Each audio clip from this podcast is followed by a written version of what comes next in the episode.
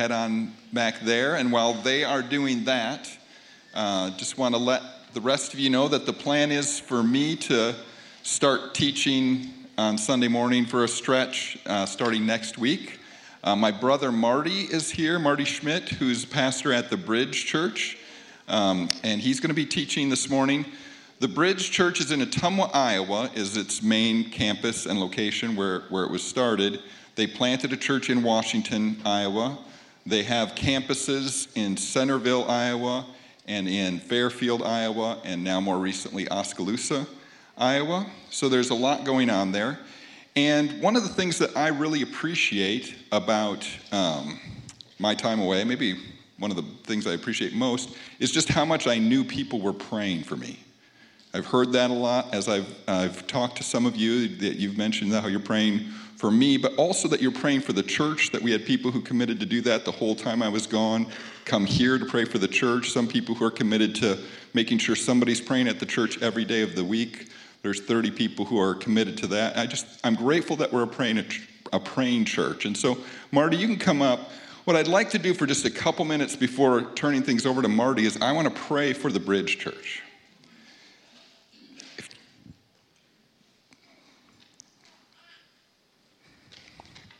There are so many people who have come to faith in Jesus through the ministries of the Bridge Church. And these aren't happening in like the growing suburb kind of easy places to go. I mean, no place is easy to do ministry, but he, these are some hard places.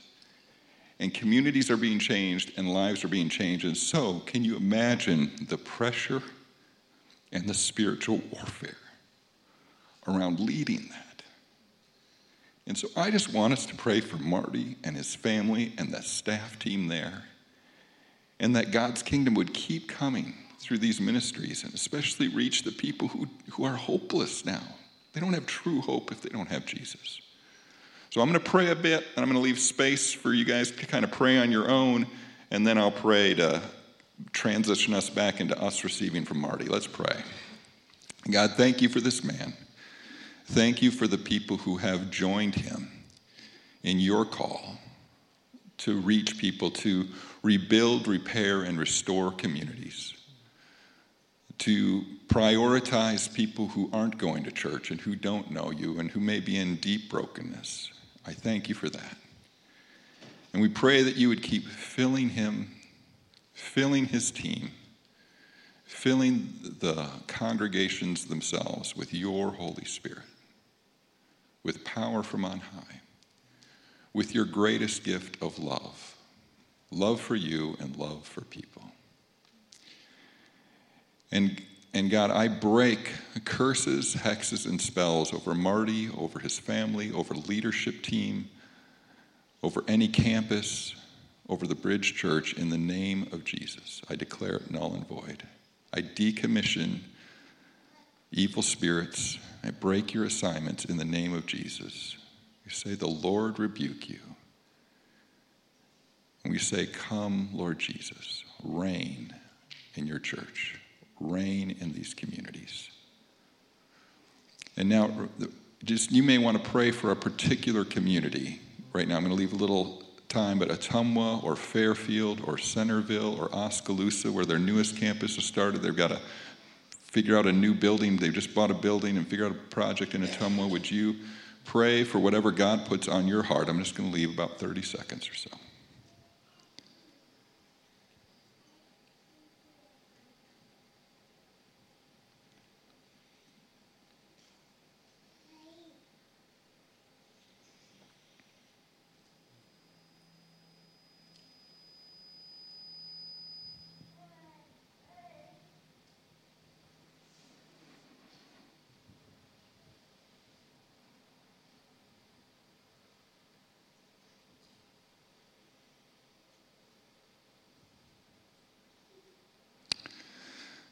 Thank you, God. Thank you for the Bridge Church and your purposes for it. And we pray now, we thank you that you have planted your word deeply in Marty, particularly around uh, this character in the Bible and, and Jesus. And we, we pray that what you've planted in him, your spirit would release to us, that, to us, that we would hear uh, what it is you're saying to each one of us this morning through him. We pray it in Jesus' name. Amen. Amen. There's, there's, there's no place like celebrate. I tell you what, the richness, the depth, the prayer that you guys bring over and over again. And um, uh, several uh, years ago, I was meeting with someone who was a pastor, and he said, You know, as pastors, we end up at a lot of funerals. Have you noticed? There's the same kind of pattern that happens at funerals that, that you, you have the, the, the time, the gathering, and all of the, what the service is, and at the end, there's a few people left crying uh, near the casket, even though hundreds of people have come, and you go outside, and people are laughing and planning their, where they're going to eat and things like that outside. And I'm not, I'm not speaking poorly, that's just the repetition of how things often end up. And the pastor said, Have you ever told the people who you think will be by your casket that you think they'll be there? Said another way, the people who you assume are closest to you, have you ever told them they're closest to you? Something powerful can happen when you tell the people you love the most that you see them as the person who would be there. And you get access and shepherding and pastoring by my brother, his wife, yes, the staff, but I've had a front row seat my whole life. And um, I will get to Jonah eventually. It's really a story about a guy who went to a place he didn't want to go, which is me. I never wanted to go to Iowa. So, I mean, we'll get there. But one of the things that's happened in my, my life, I have a daughter who has been extremely unwell for over three years. And last year we ended up, leaving in Ottumwa, we ended up having to make over 100 trips to Des Moines last year. My wife and I, we would drive and we would cry and we would hope and we would wait and we would get tired and uh, I'll never forget just being at the low of low, just fighting for my daughter. And Jenny and I sat with you and Camille, and you prayed for us, and it was exactly what I needed. You are in good hands. And I thank you for giving him a little bit of a chance to rest and recharge a little bit. I know um, I look to him to pastor me. I feel like I'm under his arm. It's a great place to be. There's a covering that I get from you and from your prayers and from your meals because you get you cook really good food. that would be Camille. Let's be clear. Um, so this is a an opportunity I get. I I love the minor prophets. That's my wheelhouse. Of all the things in the Bible to get really excited about, the minor prophets, this guy. Love it.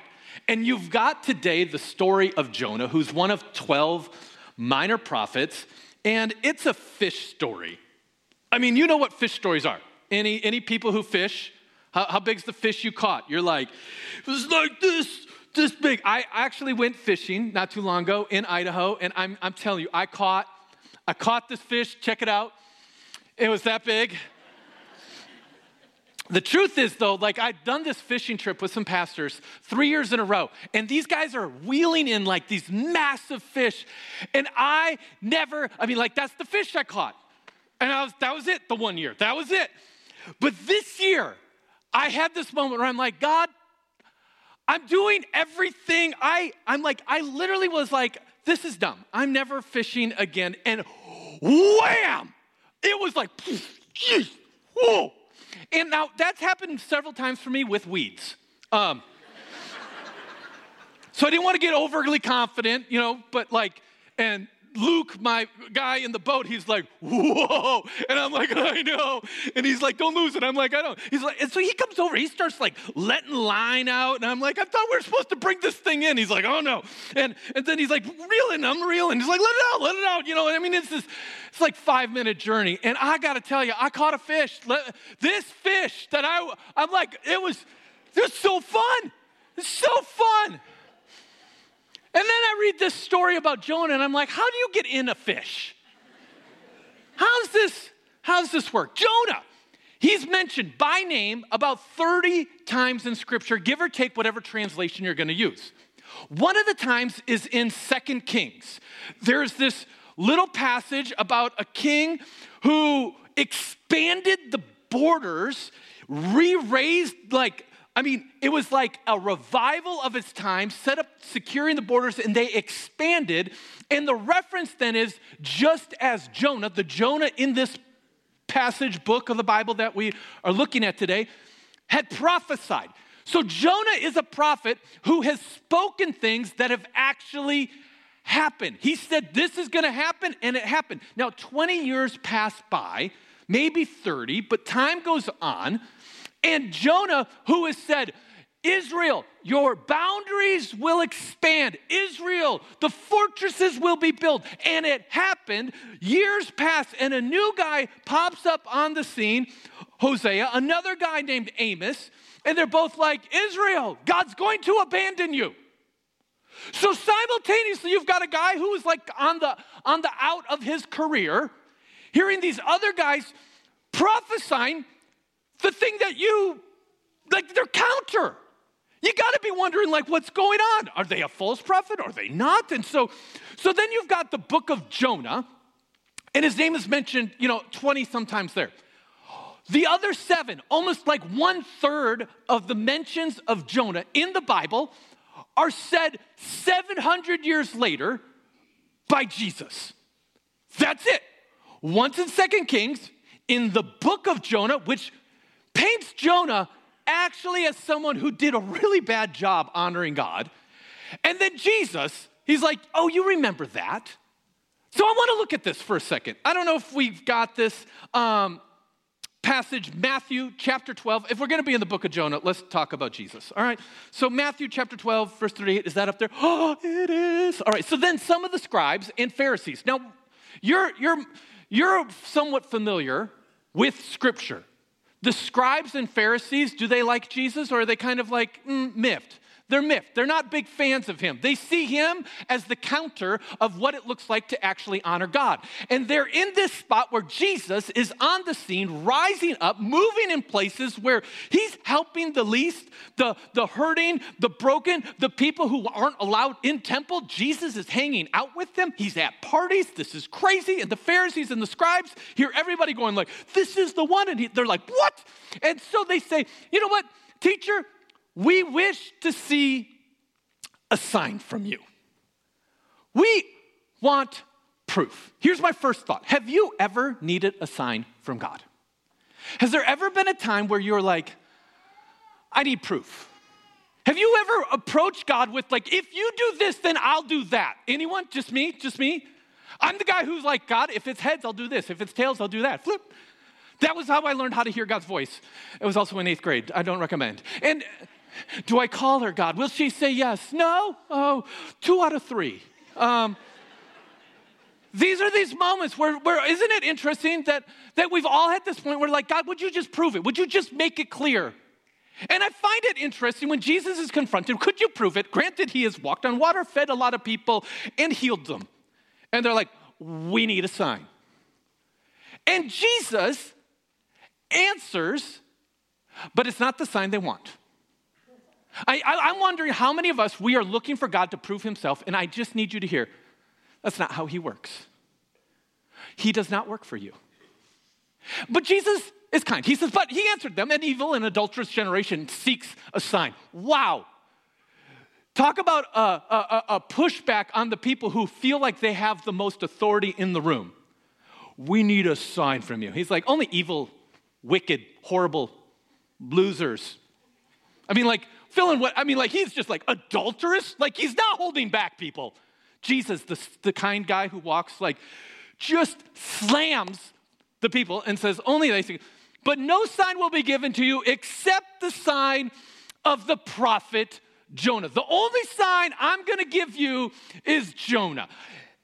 If I'm Jesus and I'm gonna give a sign, I mean, I would pick like Abraham and Isaac. You need a sign? I'm like the real Isaac. Abraham went up a mountain, he was going to kill his son. I am the real son. I would use the Passover lamb, Exodus, we're gonna take you out. I'm the true Passover lamb. I would use, I'm the true David.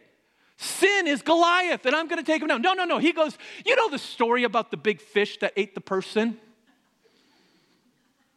This guy. what? It's ludicrous. It's crazy. This is his plan. So it goes on. What's it say next? For just as Jonah was three days and three nights in the belly of the great fish, so will the Son of Man, this guy, be three days and three nights in the heart of the earth. Whoa. Goes on. Next. He adds, the men of Nineveh will rise up at judgment with this generation and condemn it, for they repented at the preaching of Jonah. And behold, not someone, something. I tried really hard to find the translation that says someone. They all say something. Something greater than Jonah is here. Whew. This is interesting. So, if you don't know much about Jonah, you saw the, you saw the illustration version, but there's so much more. So, just for a few moments, I want to just kind of unpack for you all the little weird things I've noticed about Jonah. Now, Jonah was sent to Nineveh. Nineveh is the capital of Assyria. Assyria is the big power at the time. And I need you to understand over and over again, Assyria, Nineveh, synonymous in their language and understanding, okay, and Babylon are brought up in the Old Testament. You've got Nineveh or Assyria, and you've got Babylon, all right? I need you to have this bucket, and let me help you by giving you the answer before the question. The great commandment love God and also love people. Let's, let's say it together. Love and love. Okay, here's the thing Nineveh, Assyria, is known at being cruel to people. Babylon is known as rejecting God. Over and over again in the Bible, when they bring up Babylon and Assyria, Babylon and Nineveh, they're talking about people who have rejected God or have been mean to their neighbor. And no one is meaner than the Ninevites. The Ninevites had such unique strategies of torturing people it's not even worth because you want to go eat lunch afterwards and we can't talk about it. It is horrible. And Jonah is told to go to the people who are brutal and horrible, okay? Now this is this is wild. Nineveh is, is a long distance away, and so Jonah, near the end of his prophetic time, he gets this word go to Nineveh. And he says no, and he ends up going to a place that's the opposite direction. But if you get into the details of what he did, he did not buy a boat passage, he bought the boat. He spent his money buying the boat. I have no resources to go to Nineveh.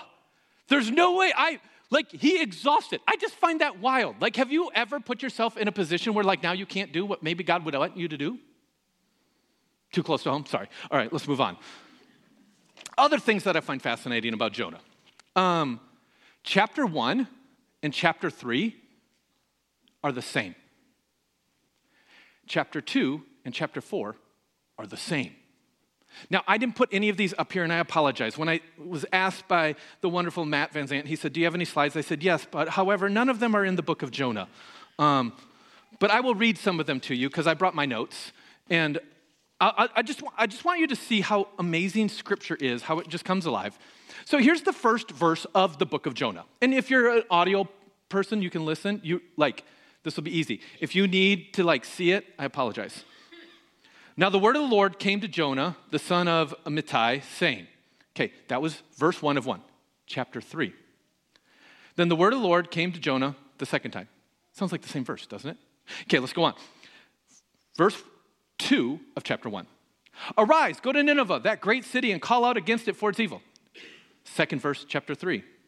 Arise, go to Nineveh, that great city, and call out against it in this message I tell you.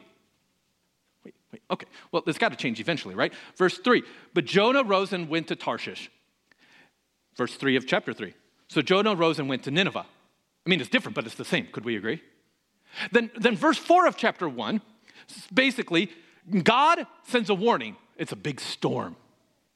And in verse 4 of chapter 3, And Jonah cries out a warning. For 40 days, he yelled. So, okay, just in case you, you've lost me, chapter 1 and chapter 3. Go, go. All right? Oh, wait, sorry. Word, word, go, go. And then he doesn't and he does. Warning, warning. But then it even goes interesting. Verse 4 of chapter 1. But the Lord hurled a great wind upon the sea, and there was a mighty tempest. And here you get verse 5 the mariners, not the baseball team, these would be the people on the sea, okay, were afraid. And they cried out to their God, not the God, their God. And they hurled the cargo over and they lightened the load. You saw it. They like threw stuff overboard. And Jonah was asleep. Verse 5 on the other side, again, because they parallel, and the people of Nineveh believed God and they called for a fast and put on sackcloth from the greatest. So it's interesting in verse 1, you have these pagans who don't believe in God, but they start to respond and they actually quit eating. And in chapter 3, you have these pagans who don't believe in God and they start responding and they don't eat. Then you get to verse 6 of chapter 1, and who should show up? Verse 6 is the captain. Now, who's the captain? He's in charge of the Mariners, the baseball team. He's the manager. And he is in charge of the boat, okay? And then he has a conversation with Jonah. Verse 6 of chapter 3 the head of Nineveh, the king of Nineveh, the leader of the pagans comes and has a, a, a conversation with the people. We should pay attention. The rest of chapter 1, 7 to the end, is the pagans responding better than Jonah. Verse 7 of chapter 3 to the end of, of chapter 3, the pagans responding better than Jonah. None of that will help you. I just find it amazing. It's just, it's, so then what's chapter 2? Chapter 2 is a song, it's actually a repeat of a, a combination of Psalms and the idea is this he's overboard, okay? He gets thrown into the water and he's like going down, down, down. And he starts talking about the seaweed starts getting wrapped around his legs. Now, I, I cannot swim. I am in no Ezra Schmidt. We actually had a swimming competition. I would say it was the span of this building maybe three times. And I said, I can swim that far. About halfway, I said, please throw me a life jacket. So Ezra swam, got a life jacket, and brought it back to me. I mean, it's just like, you know, Thank you. Um, but but there's this idea of like seaweed and trap, and in it, Jonah is done, and he he gets honest with God. He confesses what he did. He thanks God for being God, and then he makes a sacrifice, like a vow. This is gripping to me. Have you ever walked away from God to such a level where you're like, I need to own this. I need to get honest with you, God. I wasn't true. This isn't. Uh, in, in, in the process of getting honest, you confess, God, I need you. I trusted myself. And you start to thank God because you know God does amazing things. And you say, and if you help me out of this, I will. And Jonah did the same thing. Some of you, you've been in a spot where I think you've been challenging, pushing, rubbing against God. Maybe it's time to get honest with God and to say, you know what, I've been trying to do it on my own. I confess that I've been pretending I'm in charge of my own kingdom and I think better than you, and that is wrong. It's wrong. And I thank you that you are bigger than my little understanding. And so I vow to treat, choose you and to keep following after you. That would be chapter 2. It parallels chapter 4 in this way. In chapter 2, what does Jonah need? Grace. Chapter 4, this is weird. Jonah didn't want to go to Nineveh because he knew God would save Nineveh. Question Is there anyone, you don't have to say their name out loud, but if it went well for them, it makes you mad? Is there anyone who, like, you think they might not deserve what they're getting? Is there anyone who, like, in light of what you do and how you love God and how you live life, and it doesn't seem to be going, and then that person, that person, that person is somehow getting elevated at, and, and you're not, and and it kind of makes you frustrated? It's a small glimpse into chapter 4. And you get this story of like this vine that grows, provides shade, and Jonah's like, thank you. And then God has the plant die the next day, and he's like, God. And it ends. This is how it ends. This is this will all make sense in a second. It ends with Jonah and God in a conversation, and we don't know how Jonah responds. God's like, can't I have grace on whoever I want to have grace on? Can't I do what I want to do? Said another way, if you have your kingdom, do whatever you want, but this one's mine. And I'm going to do what I want. And we don't know how Jonah, Jonah responds. Okay, so I tell you all of that only to get you to this. The thing that strikes me about the book of Jonah is it's told like Jonah's this prophet who goes and saves a city, when really it's a mirror for me, and I hope for some of you, I need grace. The story is about Jonah needing grace. And when you just assume God will forgive your sins because that's what the God does, and it's just not, and you make light of what it cost him, grace won't change your life. But when you are gripped by the power of what God has done, when you move to the place of how much it cost him, and he didn't have to, but he chose to, and he gets elevated to higher places, then you begin to understand grace. This is what we have to grasp today. I, I, in the book of Jonah, um, I throw up, I think Colossians. Oh, no, I have a quote. Go back one. Thank you. There's a quote. Yeah. Nope. That's cool. Mm, Nope. I wrote it down, but I didn't bring my notes, so I'll bring it up here. You might have it, I don't know. I apologize.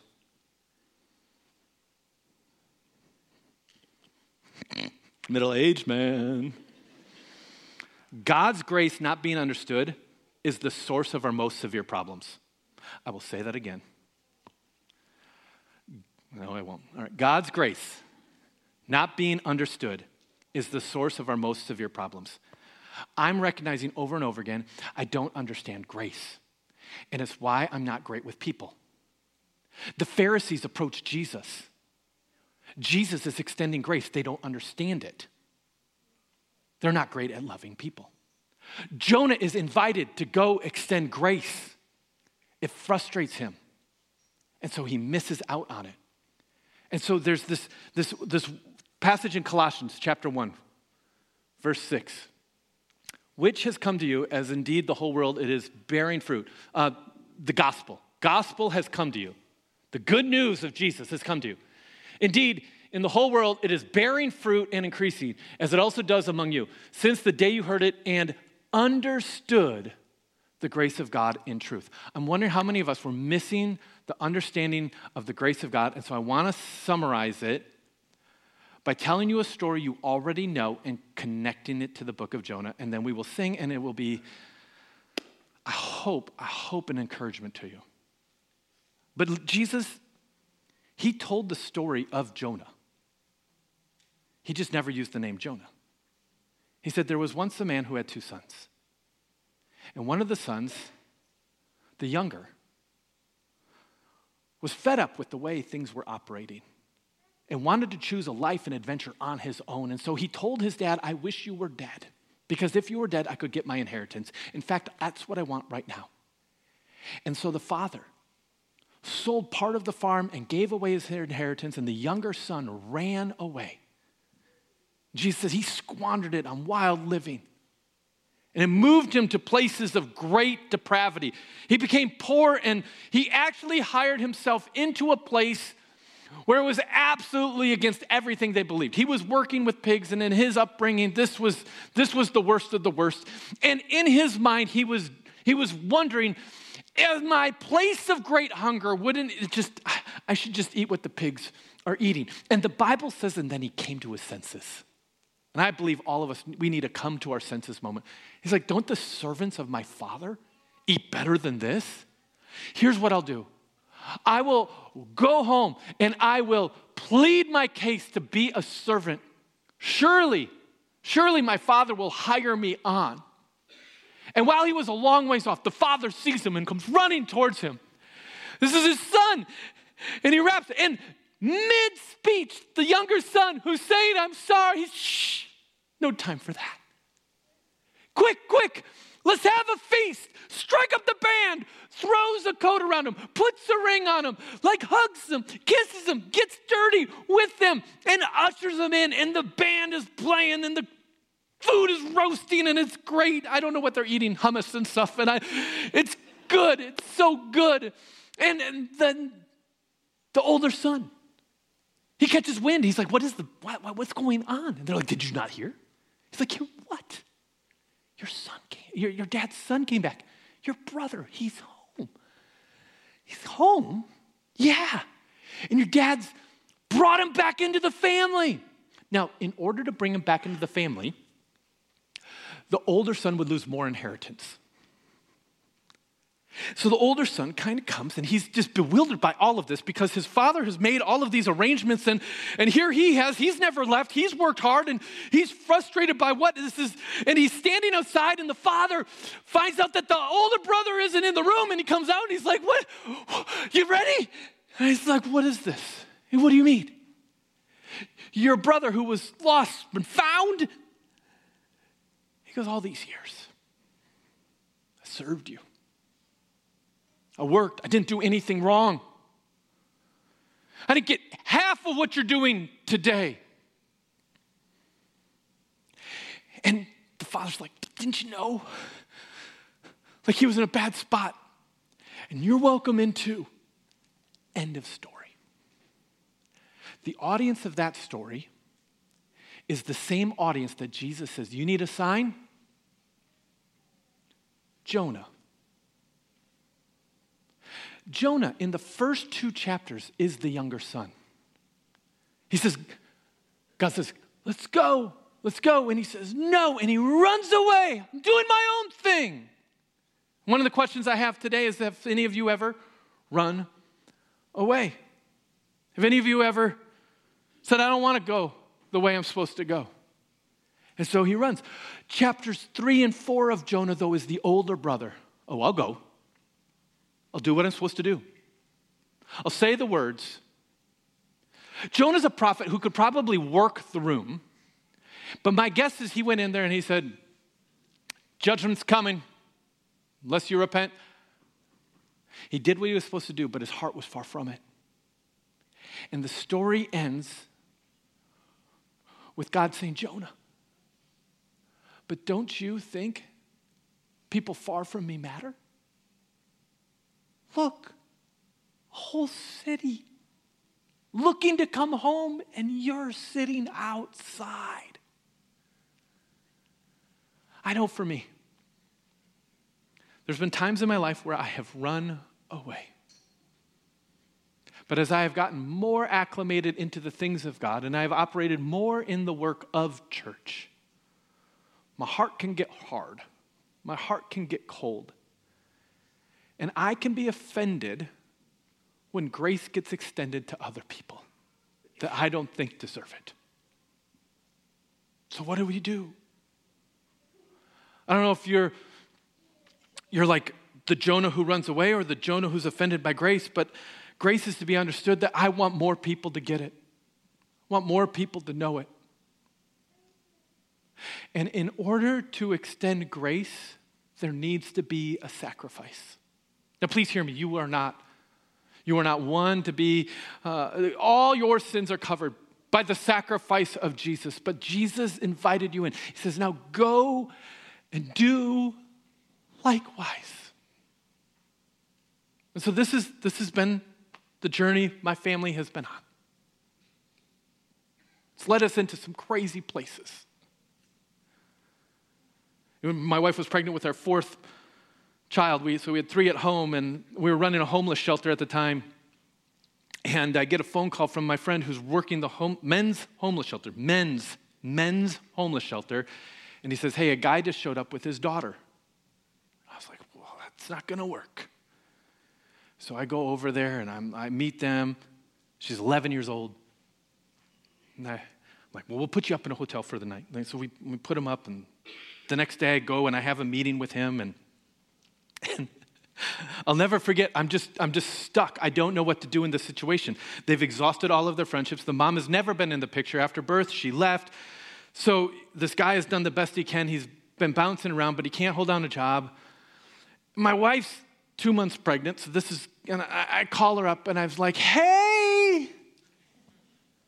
And she goes, You want her to come live with us? I was like, You know? She's like, Well, I know you. And I'm like, She's like, Okay, for how long? I'm like, I don't know. And so I told the guy, I said, hey, we will find the funds to put you up in an apartment. I just need you, McDonald's. At the time, there was these things called newspapers. I'm like, get a paper route, like, in, like anything, just to kind of take a step in the right direction. I could tell there were some, some, some, some dependency issues that we need to figure out. And so, um, and then we just, we just bring this girl into our house. And um, for the next six months, she lives with us. We threw her her first birthday party. She picked a theme. My daughter, uh, Lydia, had picked an underwater theme. And so we put a blue uh, tablecloth on a table and let it hang, and then we ate underneath. So we were underwater. That was for my uh, three year old. And she's like, I want that. And so we did that. And the youth group, they bought her gifts and things. And at one point, uh, you know, the police called and the DHS, they're like, hey, we heard this. And I'm like, yeah, she's safer here than anywhere else. And they're like, we agree. And they hang up. And I had to make a decision like, you know, baby's coming and things like that. And um, found a distant aunt in Georgia. And so we bought our plane ticket and we flew her down there. And um, for the last 13 years, I've wondered if I made the right choice. Like, oh, should we have? The dad has since passed. There's all kinds of more story, but I couldn't find her. I couldn't find her until two months ago on Facebook. I like, hey, are you? Do you remember us? She's like, oh my goodness I think about you guys all the time. I'm a manager at Chick fil A. Oh, so you're a Christian. This is amazing.